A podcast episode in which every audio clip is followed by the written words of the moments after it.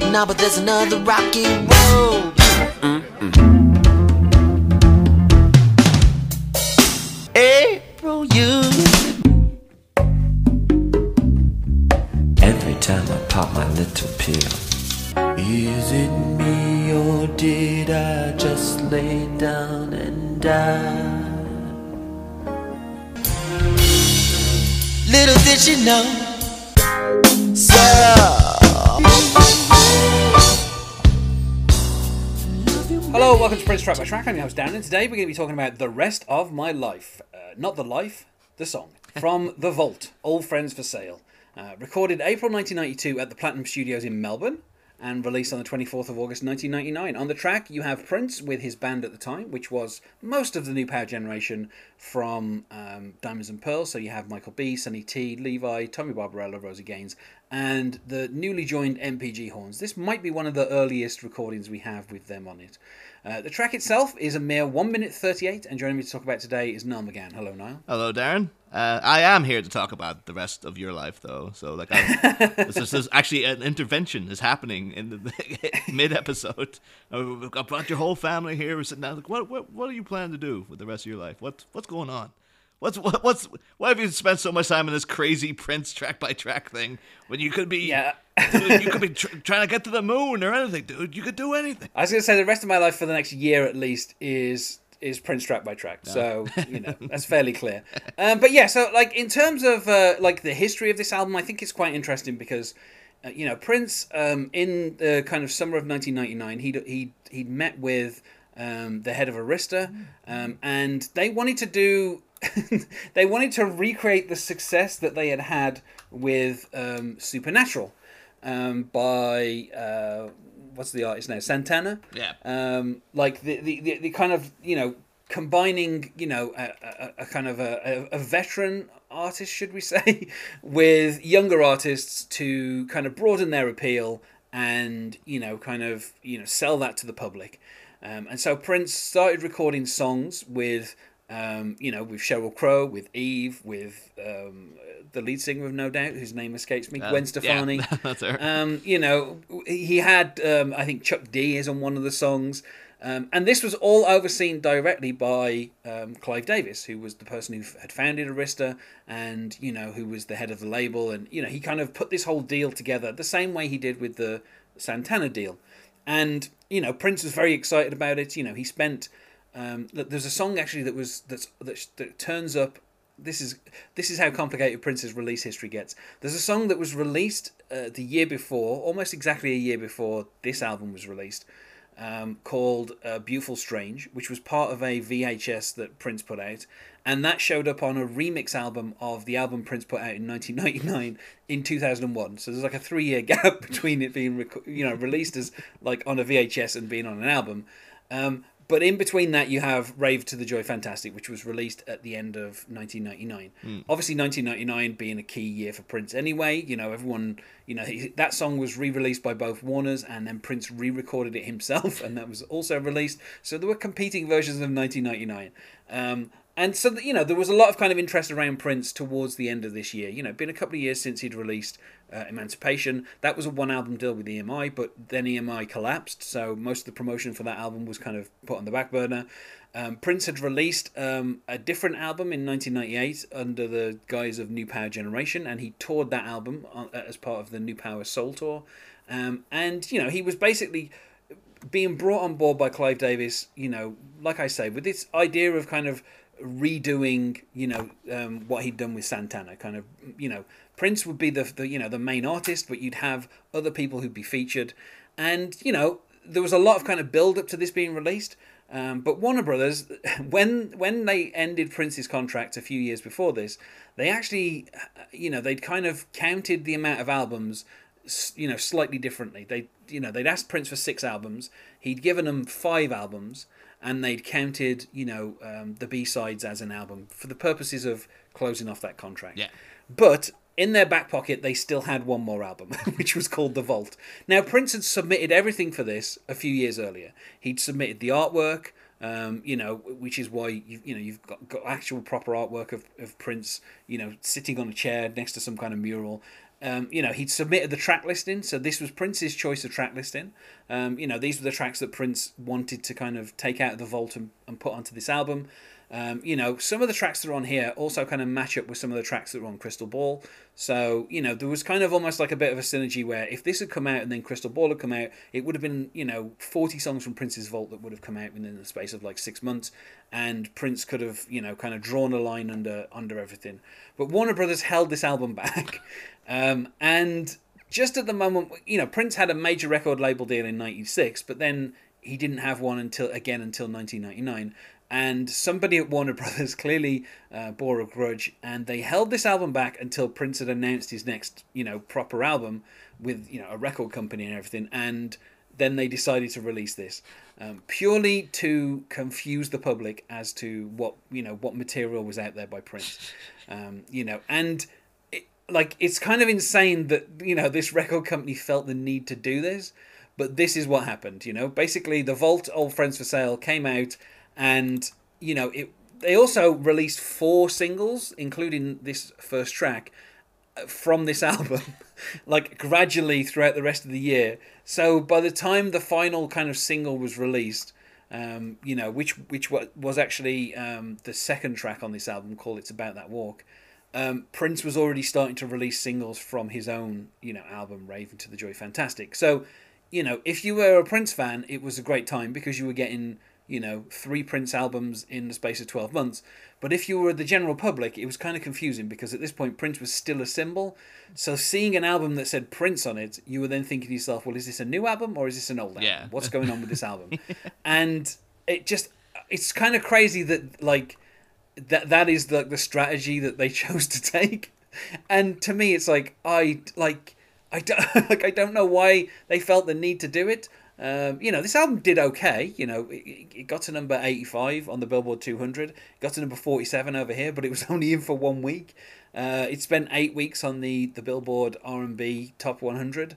You know, um, so it like it did okay. It sold okay, but it's just one of those things where you know, I mean, it actually kind of you know it beat out Rave Un2 the Joy Fantastic. Yeah. It actually kind of overshadowed the sales of that. So you know, all they all they succeeded in doing essentially was kind of alienating Prince even more. Yeah, just um, imagine though it's been a a dark day in Paisley Park when those numbers came in. That's like anyone, and, like anyone working there is like, oh, just keep out of his way today. You don't, you don't want to know.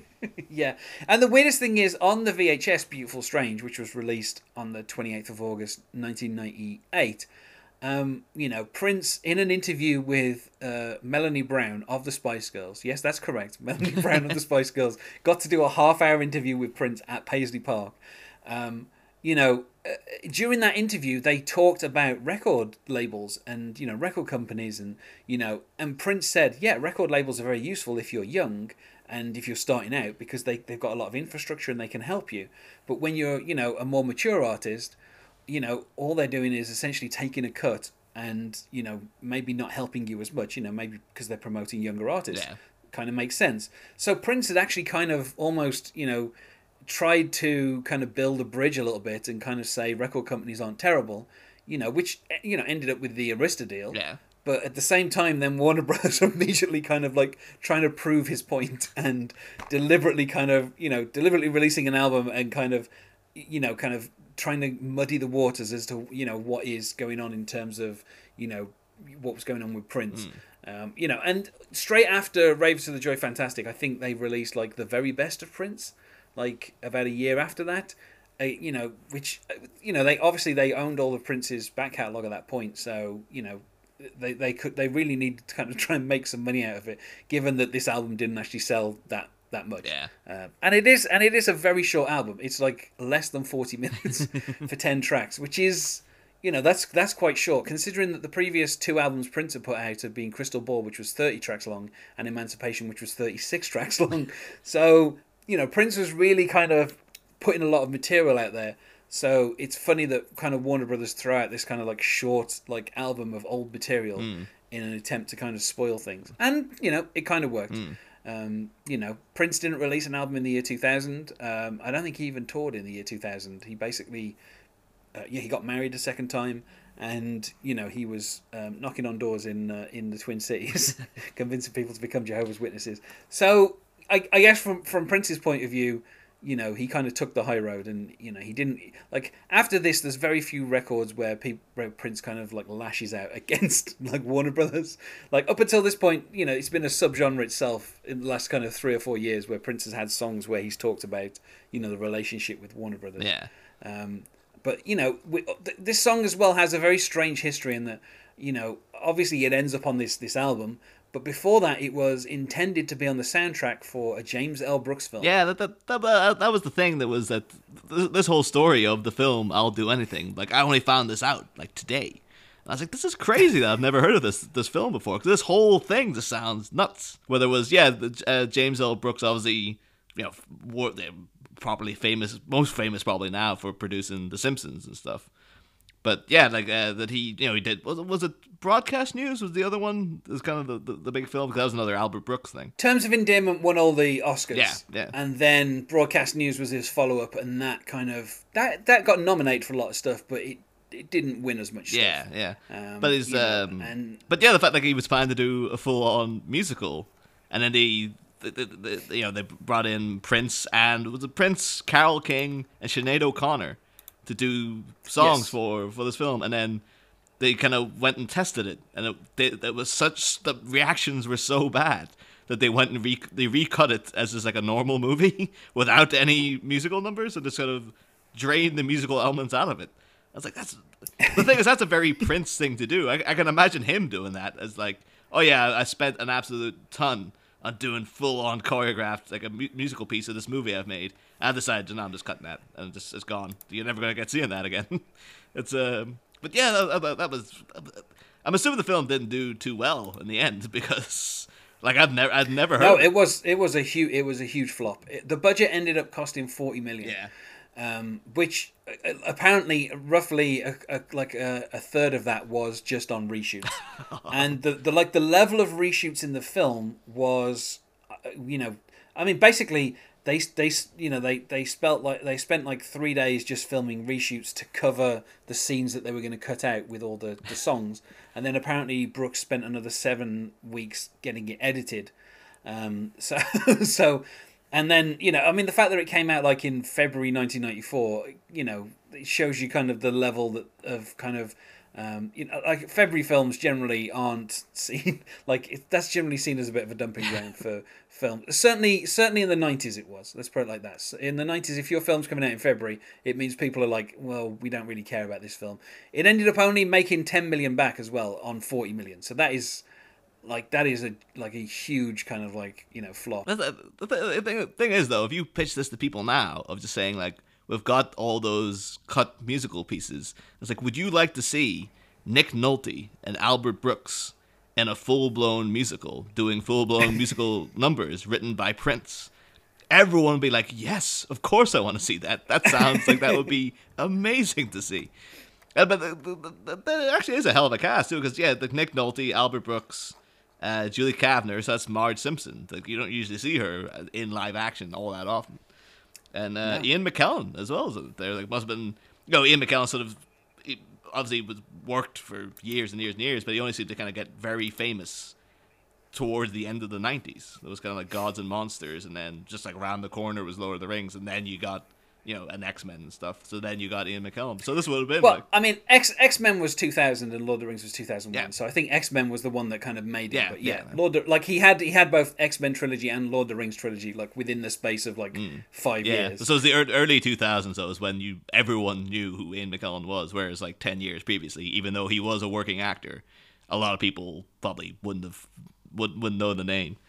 But uh, I also know because they had Tracey Ullman as well. Well, obviously that's where like the Simpsons came from, the Tracey Ullman show. So sort of, you know, it's, ve- it's a very sort of uh, tenuous little links there between you know James L. Brooks, Tracey Ullman, Julie Kavner. It's all circling this, uh, this you know the, the the Simpsons there as well. And of course, I got to imagine Tracey Ullman in it though, because she had that music career where she had the the, the kind of she had a very successful music career that she just decided to cut short after like one album or something. She had, she had. Well, I mean, she still like some of the characters that she does on some of her like more recent shows will be singers. Yeah. So it's not, it's not like she fully gave it Yeah. up. But yeah, it's it's weird. It's weird to think. For, for- to me, Tracey Ullman it was like a person who was like on a sitcom with French and Saunders. Mm.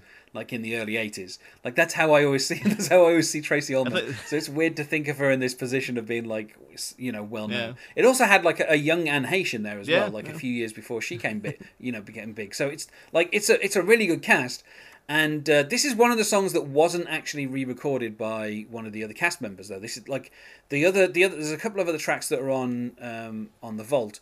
And they were recorded by, like you say, I think Albert Brooks did one and Nick Nolte did another. I just really wish though that it was like Albert Brooks. Like, had they recorded, had they planned to put like Kiss in, in this movie, just to get Albert Brooks be going like, you don't have to be here," trying to reach those notes for an entire song.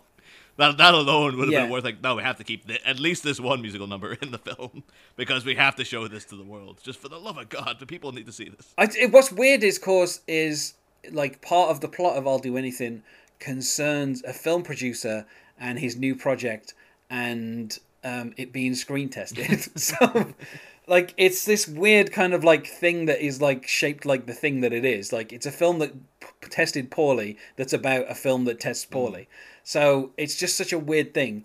Um, but yeah, like this, you know, the songs were most of the other songs were recorded by the cast members. Those versions have never been heard, and you know, there's been various commentary by you know other, um, you know, the kind of like Hans Zimmer was the film's composer, and the, you know there were a couple of the people who worked on the soundtrack, and they've basically said that there's no way that, that the version that has the, the songs in would ever be released because it would be so expensive.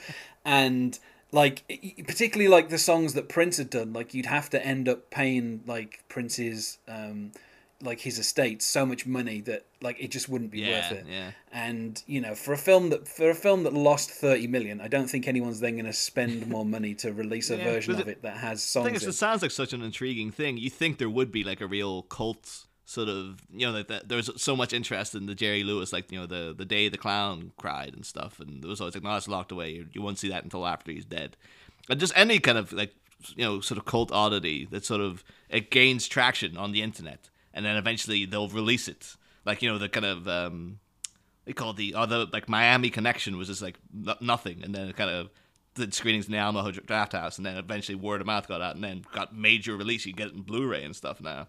But I think, yeah, that might be why they're just like they're not even trying with this. You think they could go out the internet? I was like, we could try to make our money back by like building word of mouth about this weird project where they had to, you know, cut all these Prince songs out of this, you know, this musical with Albert Brooks in it, and then try to build that up. But yeah, if it is, if you aren't guaranteed to make that money back, plus you owe an absolute ton to the Prince's estate, it probably is just a, a, legitimate like we'll just have to cut our ties here and just accept the loss because we're we're never gonna make that back. But it's uh yeah, it's a, it, it is a tragedy though because I would genuinely love to see that footage. Yeah, I mean it's disappointing because you know I think I don't know that like releasing the version with the songs in would perform any better.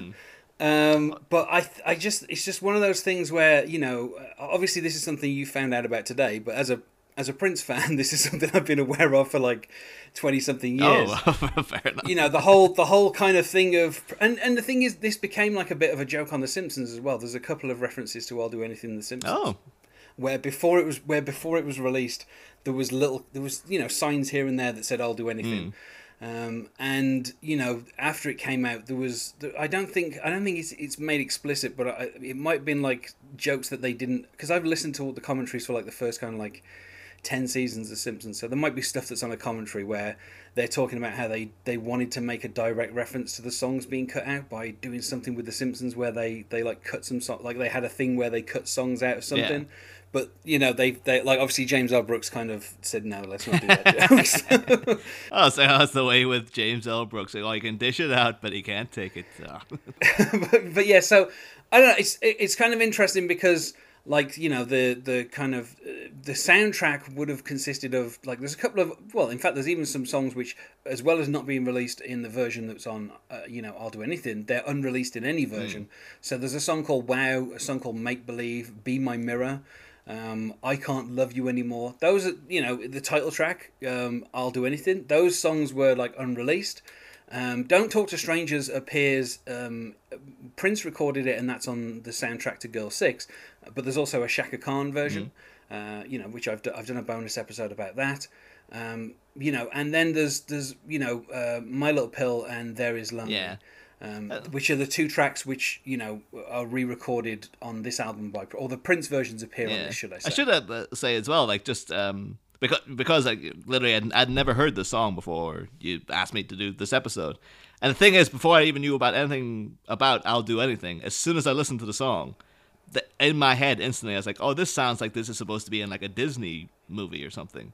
Like it sounds like this. Is, I can imagine, you know, anthropomorphized animals dancing to this and like doing a whole big musical number, and then to find out like, or Yeah. it's like at least it will be a musical number in some kids movie. And I was, I was in my Yeah. head like, was this like a, a, a, ditch attempt of Prince to go like, hey, maybe if I start writing stuff like that, they might offer me like a bit, a bit in a, a, a Disney movie. Like, oh look, I can write songs like that. Hey, look at this. but then to actually go and find out, like, no, it was actually intended as a, a, a musical, a song for a musical. It's just like, oh, that makes Yeah. perfect sense. But it's just weird. It's like in, instant you hear it because it's it's not that it sounds so unlike normal Prince, but it does sound very much like that kind of song. Like it doesn't sound like a proper. Not that it doesn't sound like a proper single, but it doesn't. It sounds just like you could instantly imagine a whole bunch of people just dancing around in the background, and you know, it, it has that kind of Yeah. tempo and sort of vibe about it. You know, I don't know what it is, but it was an instant thing in my head that clicked as soon as I heard it. Anyway, I mean, it is very kind of like upbeat, you know. You ha- and it starts with that kind of like that very kind of busy piano, um, and you know Prince kind of coming straight in saying, "Don't look now, but the hit, there's another rocky Yeah. road, another heavy Y of a much too heavy, heavy load." And again, you get these kind of harmonies on certain words on those lines. Um, you know, and he says, "But today I'm going to face it because I'm sick of dealing the other way. Nobody said the race was fair, but I'm running just the same. Today, today is the first day of the rest of my life." And I can I can understand what you say when you you know when you say like a Disney song because it does sound very kind of like upbeat and kind of like someone facing the day and being like. Oh, it doesn't matter about you know a heavy load on the rocky Yeah. road. It's like I'm just gonna I'm gonna run the race. You know, like It's, I kind of got that, it- that, that vibe of like you know like Hakuna Matata or something like that. You can imagine this be like a midway through, like oh, we're going the end of the second act or something, or beginning of the second act, and then all of a sudden the you know an inciting incident will happen where the the rest of my life oh there's trouble brewing and stuff like that. But this is the the calm before the storm, something like that, you know. And you know, like you said, it's a very short song. To me, this actually felt like this was recorded in Australia while Prince was on tour uh, with the NPG, and it feels like you know maybe this is. It doesn't feel like a demo that's unfinished, but you know the fact that it's like two minutes long or less than two minutes, should I say? It does feel like Prince would probably, if you know this had been in the film, he probably would have gone back and expanded a little bit more, and it wouldn't have ended up, you know, it would have been like a three-minute song instead of just like you know a minute and forty-eight seconds. um, you know, and it does it really, you know, like today is the rest is the first day of the rest of my life is like that's the entire chorus, just that that line. Um, and then when we get the second verse, which is just "Don't look now, but here comes another heartbreak." Uh, benefit of the doubt, I'll give it. Control of my life, I've got to take, because I'm alive, and that's enough for me to bust a smile. I've arrived, and now I want to stay for a little while. And then, of course, we go straight into today's the first day of the rest of my life. And then he says, "Let's go," and we get like a guitar solo in a song that's barely two minutes long. Um, we have like twenty seconds of it dedicated to a guitar solo. Um, you know, like close to the end of the song, basically, because then you know it, it finishes with just the repetition of today. Today is the first day of the rest of my life, and they do that twice, and then it literally just ends, and Yeah. and that's it. like the, the song is gone, and you're like, well, okay.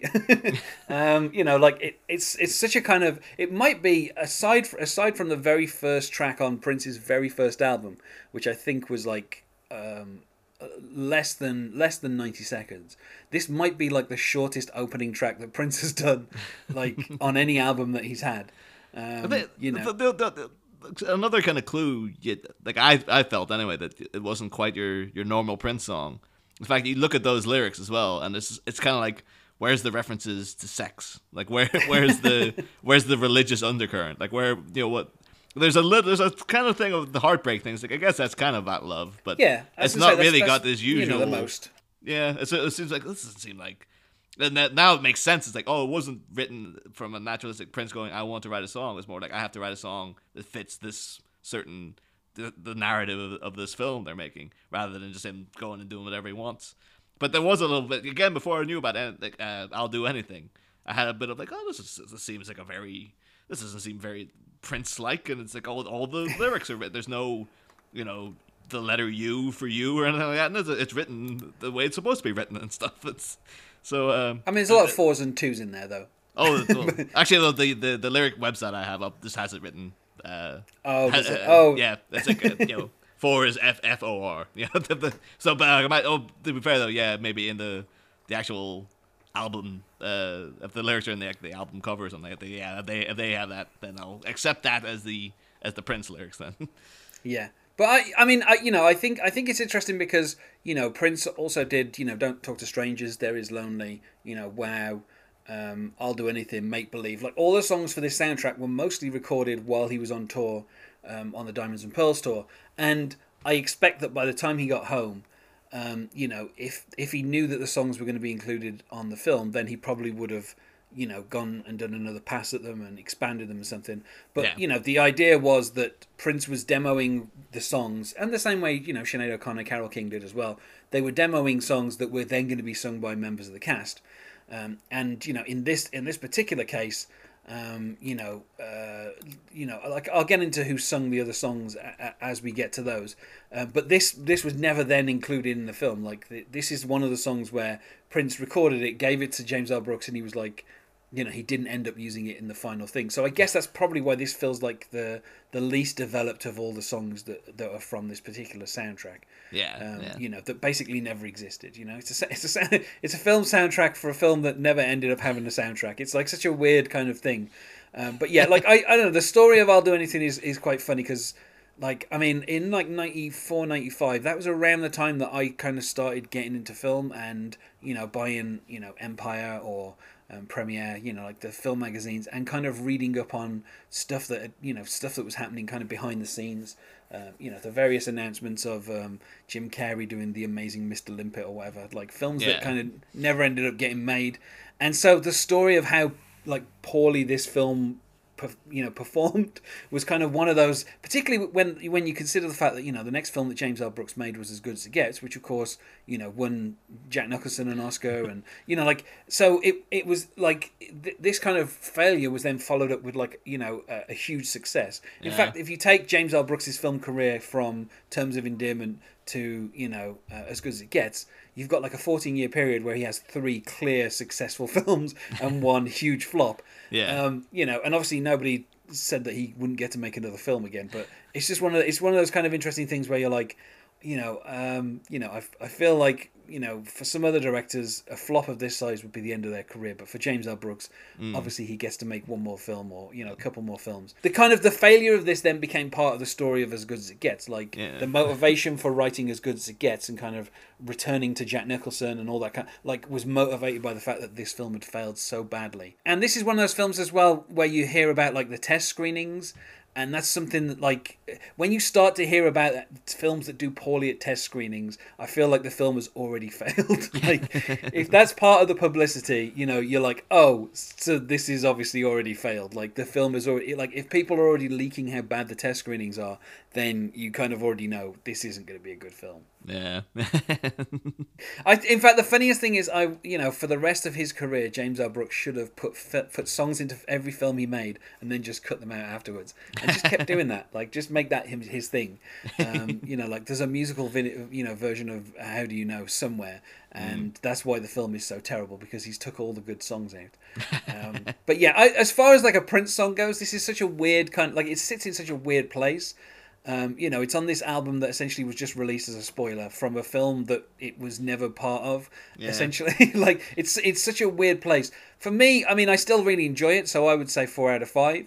Um, but it's I can you know because I still think you know the musicality of that particular band, like the Diamonds and Pearls touring band, you know the band that kind of made Diamonds and Pearls, but with the addition of the NPG horns, to me personally. You know, I feel this is probably one of Prince's best bands, so I, Yeah. you know, I really enjoy the song. Yeah, I have to, I have to say though that, that my only beef with it is just that the, the lyrics are very very generic. But again, I guess you, Yeah. you could say like it, well, it was a, uh, essentially like a first draft. So like yeah, he probably he might have come and peppered that up a bit.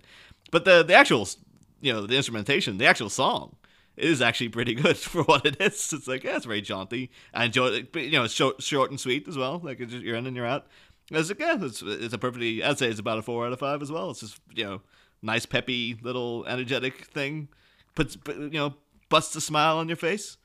And uh, yeah, it's just uh, it's, it's it's decent enough. It feels to me like the lyrics were probably something that maybe had been suggested by James L. Brooks rather than Prince. Yeah. that's what, that's how it feels to me. Like it feels like James L. Brooks has told Prince this is what this film's about, and Prince has tried to kind of come up with some lyrics that will will kind of that, that can be re, that can be rewritten later, basically. like a like a vague like description of the films. It's- just you know, it's a, downtrodden guy, and he's you know things bad things are happening, but he's trying to keep you know a good outlook on it. It's like that that's it. That's all you're giving me. All right, I'll write something. You know?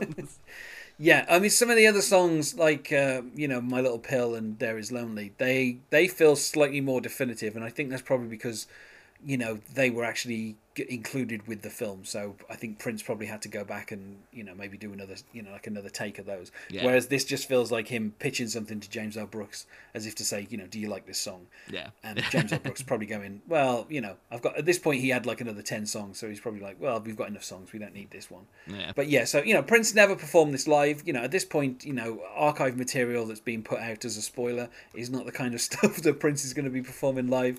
Um, you know, like I said, Warner Brothers did release this as like a promo single. Um, you know, later on in the uh, in the year, although mostly only in Japan. Um, Yeah. this particular. I can't. song. imagine- there was- I'm assuming there's no attempt. Like, what they if they were to do that though, because Prince isn't going to show up to record a music video for them. So what what No. could they what could they do is just like a promotional single without a video, pretty much. Which in the '90s would be something would be like, what you can't do. It's the, the '80s and '90s. is the age of the music video. Uh, when they say promo, I think they just mean that they're making the track available to play on radios. So, Oh, oh, you know, fair like, enough, fair you know, and and the B side was extraordinary, which is the final track of the album. So, Yeah, but I mean it's it's it's extraordinary. But what, what what's the song called?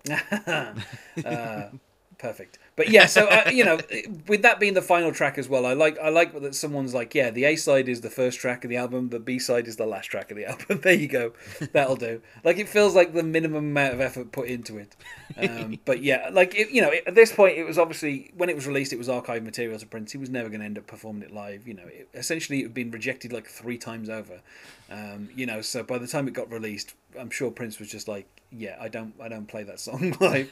No, I mean, it would have been fun to have seen it live, but the same time, it's you know, it's only a minute and 38 seconds. Like, well, I feel like we said about as much as we can about uh, the rest of my life. Uh, Yeah. the song, not the life. um, so let's go to plugs. Is there anything you wish to plug now? Uh, I'm one of the hosts of uh, Batminutes. Uh, we go through all of the Batman films from 1989 through up to and including 1997, uh, one minute at a time. We've uh, wrapped the entire first season, so we've got all of the 89 movie out. And in September 10th, I believe, is the the launch date for Batminute returns. So we're we're deeply entrenched in recording that right now. And in the meantime, we actually have some uh, hiatus episodes out which are covering the three um, sort of narrative films that Prince made. That uh, you know, because he's linked into Batman quite intrinsically. So yeah, we got that as well. So if you're interested in any of that, uh, just go over to Batminutes and you can get in contact with us through Twitter, Facebook, all that stuff. Just again, Batminute. That's that's us. And you can find us on Facebook at Prince Track by Track or on Twitter at Prince Podcast, or you can email us, not sure why you would, at Prince Track by Track at gmail.com. Thanks once more for being my guest here, Niall. Oh, anytime, Darren. And otherwise, goodbye. Extra.